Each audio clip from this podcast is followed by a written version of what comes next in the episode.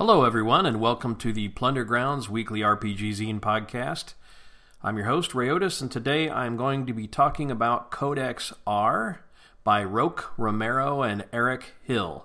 Now, that's uh, Roque Romero. I'm not sure if I'm saying that correctly. It's R O Q U E, so I suppose it could be Roque, but I'm, I'm guessing it's Roque.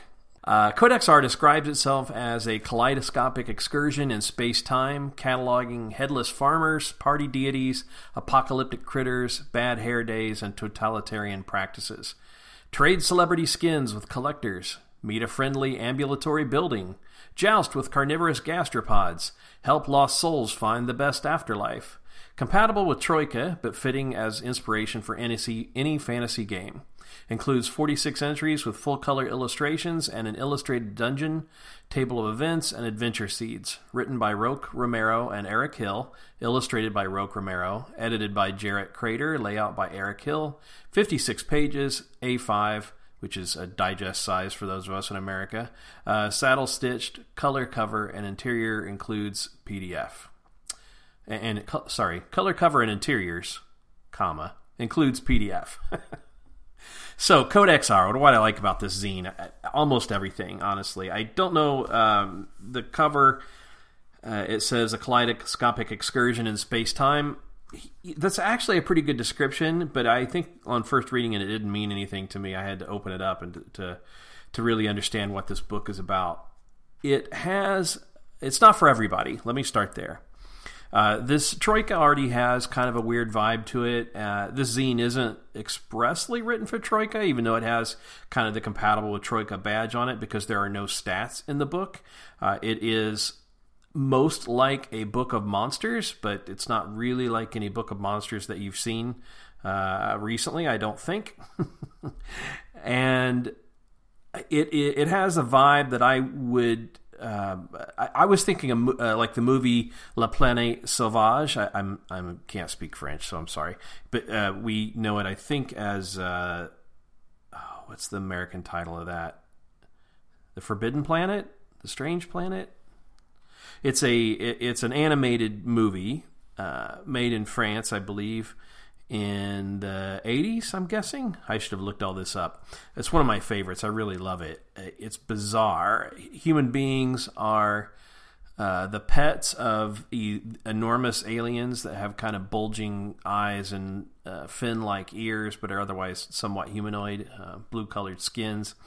And, you know, we're just a, a, toy to them, a convenience, a, and sometimes an inconvenience. And, the it's about a human that escapes and you see what happens to him in the kind of wild landscape and and among other humans who were wild as opposed to uh, t- it's like the city mouse versus country mouse here right? Or the uh, the pet rat escapes and and joins the real rats. And uh, things get cool from there this is Future Me. I had to break in and get the facts on this right. The English title is Fantastic Planet, and I wanted to say it was from the 70s, but I doubted myself, and at the last second said the 80s, and indeed I was right the first time. It's from 1973, and here's how it's described Slaves and masters dominate the narrative of the faraway world of Ygam, set around the lifespan of Terr, a, minute human shaped Om slave and pet of the giant blue alien Draags. Escaping into the wilderness and with a device used for intellectual advancement of the Draags, Terr finds refuge and support from fellow Oms, and using the learning tool, he finds that knowledge is power, and then sets to use the newfound knowledge to revolt against the Draag masters. All of that sounds very bizarre, and indeed it is, but the drawings of this really carry the day, and the witty dialogue and just wondrous, weird moments in the film. It was directed by Rene Laloux. Uh, I don't find any animation credits on here, so I'm not sure who all was involved in the drawing of it, but it's it's quite remarkable, and I highly recommend watching it. Um, it's the kind of show. it's very weird, right? Uh, it's not particularly graphic or anything, but it's the kind of show that you you don't just plunk on the TV in front of anybody. Um, it has to be somebody who's going to appreciate and understand the kind of weird '70s vibe it has. So you may want to watch it on your own first, or or catch a few minutes of it on YouTube or something like that before you commit to it and decide who you're going to watch it with, with whom you're going to watch it, I should say. Boop. I would put it in that camp. Uh, Yellow Submarine, if you've ever seen the Yellow Submarine, the Beatles movie, animated movie. Think about Planescape, maybe the March of the Modrons. All these things would fit. In other words, it's got a, a weird, weird vibe, weird fantasy vibe that's very cool. Uh, also reminds me a little bit of the art of Marc Chagall um, and maybe some surrealist artists.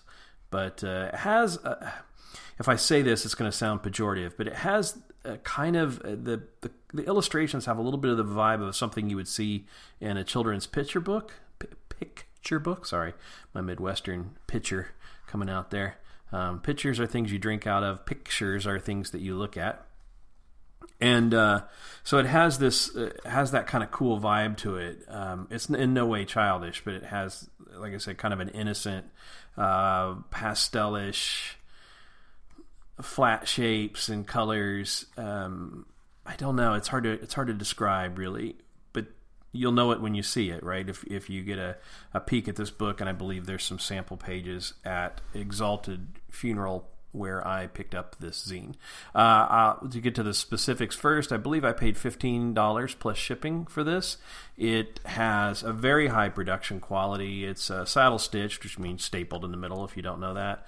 Uh, you know, trimmed. The cover has um, a vellum look and kind of a, a, matte feel to it, which is really nice. I'm rubbing it in my hands as I talk, so you may be hearing some smooshy or zippy sounds in the background. The illustrations are full color throughout. That's oh, you know what? Um, I did forget there is there is no real stats in here, but there is a thing at the bottom of the page of a lot of these monsters that is used in Troika, which is a D6 table of mean, spelled M I E N, meaning their their sort of attitude when you find them, their what they're up to when you find them. So just uh, let me let me grab one here. Okay, uh, this is the Nago. Uh, it looks like a, a big slug, and it's under a bucket, which may be. Uh, well, here, let me read the description. Left homeless and vulnerable when abandoned by the pilgrim shells, some opportunistic Nago gastropods entered a symbiotic relationship with the Bucophalls.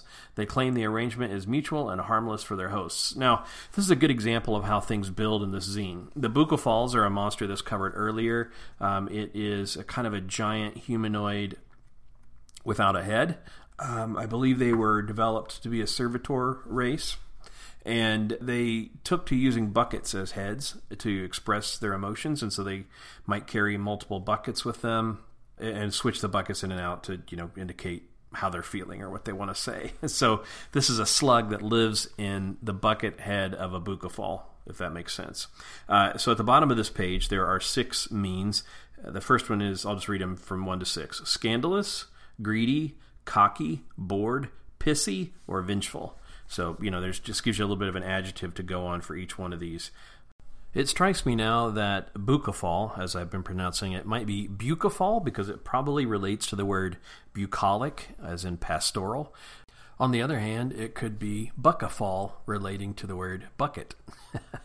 so, a nice bit of naming there some of the creatures are, are more traditional in the sense that they're just like a creature. Some of them are more deity like, um, you know, singular entities with odd behaviors. Some of them are places, like there's the Hall of Forgiving Eyes is, is a place. Uh, and there are some things that are more like, you know, incarnate words or robots or things like that. So it's very bizarre. Um, it would not fit in just any old campaign, but I just I dig it. I dig it as an art book. I dig it as uh, it tells its own little story. So even though it's a bestiary that I mentioned that uh, when I was talking about the slug that lives in the bucket head of the Bucophalls, the the Nago, um, that it builds on itself. So it tells you about an environment through monsters. And uh, there's a, uh, for instance, there's a a, a maze in here, um, and that is itself kind of a, a, creature entry, and then there's an entry of for a conglomeration of spirits of four lost children, uh, four children who were lost in the maze, and that's also an entity. So there's these things, and the illustration is um, a, a, map of, of, the maze, and then with a cutout that looks like a child, and then on the next page you get the cutout that's running free, those child spirits that are running free and and looking for something. One thing I kind of forgot to talk about was the totalitarian aspect of this uh, zine. It it definitely has these powerful figures named and described, sometimes appearing as creatures, sometimes not, that have uh, major agendas to fulfill within this setting. And that is really cool. It has a very sinister vibe to it. Uh, it reminds me a lot. The first time I read uh, Madeleine uh, L'Engle's, um, oh boy, Wrinkle in Time. Thank you. Whew my memory st- struggling today. I'm still on my first cup of coffee. So, A Wrinkle in Time. Uh, it, there's a scene where they appear on this strange planet to rescue one of the characters' uh, little brothers, and the as they step onto the planet, um, there are kids playing on the street, and they're all bouncing their balls in, in perfect unison.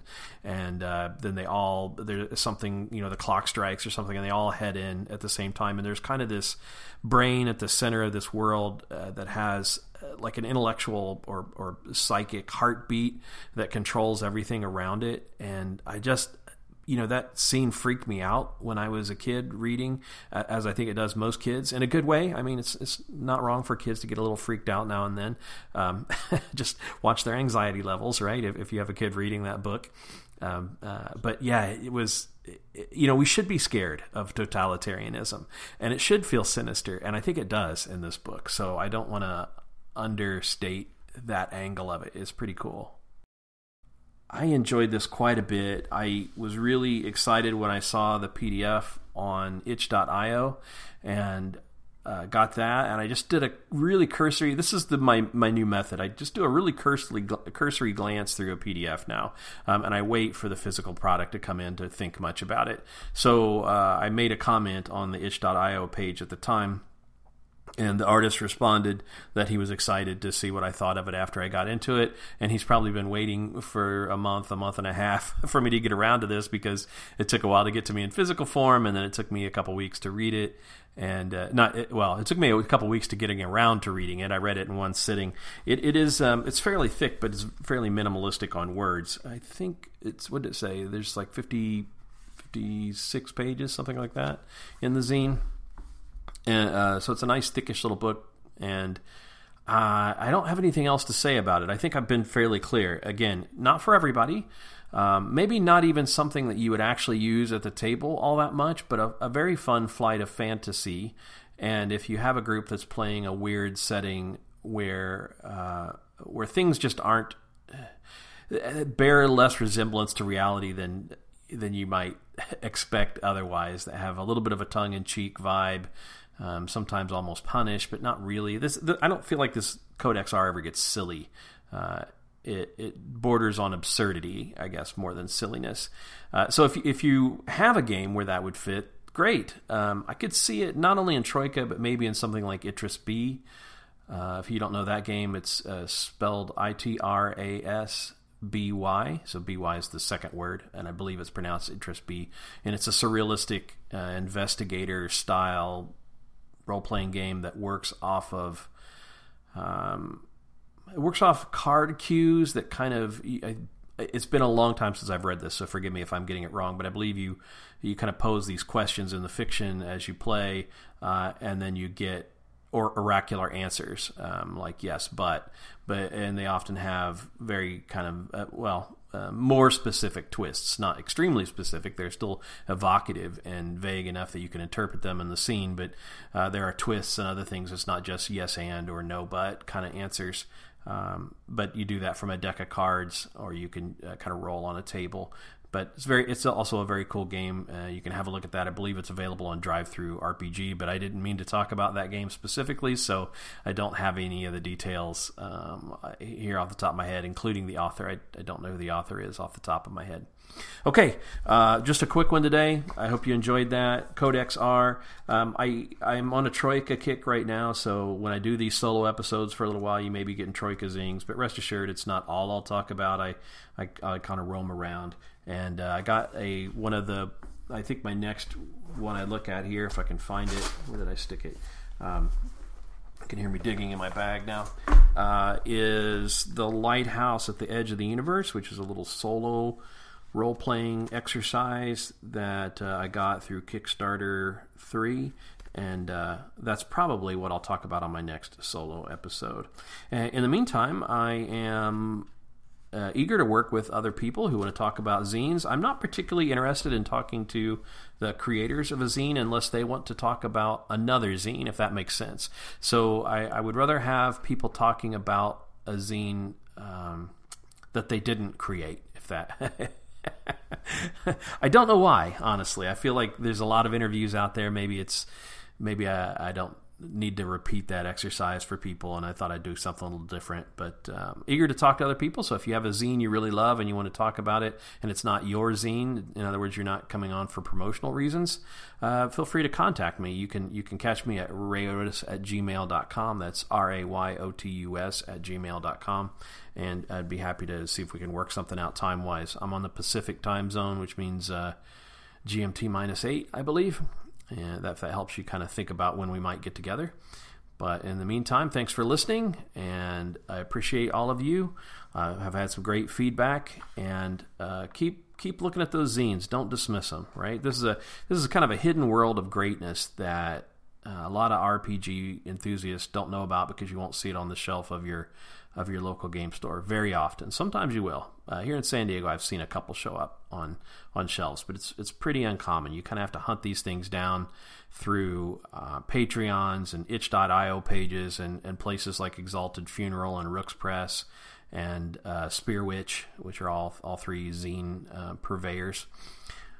But uh, yeah, uh, keep an eye out for these things and keep listening. We'll talk to you soon.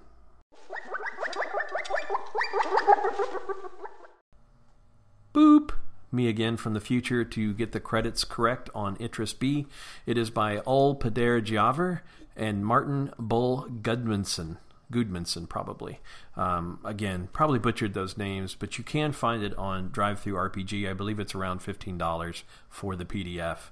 And it simply describes itself as a surreal role playing game. Some of the inspirations mentioned are things like uh, Gormenghast and Twin Peaks Kafka, Mieville, Roald Dahl. Um, I, I believe those are mentioned by fans or somebody doing a review, not necessarily by the authors, but I think those are all fitting.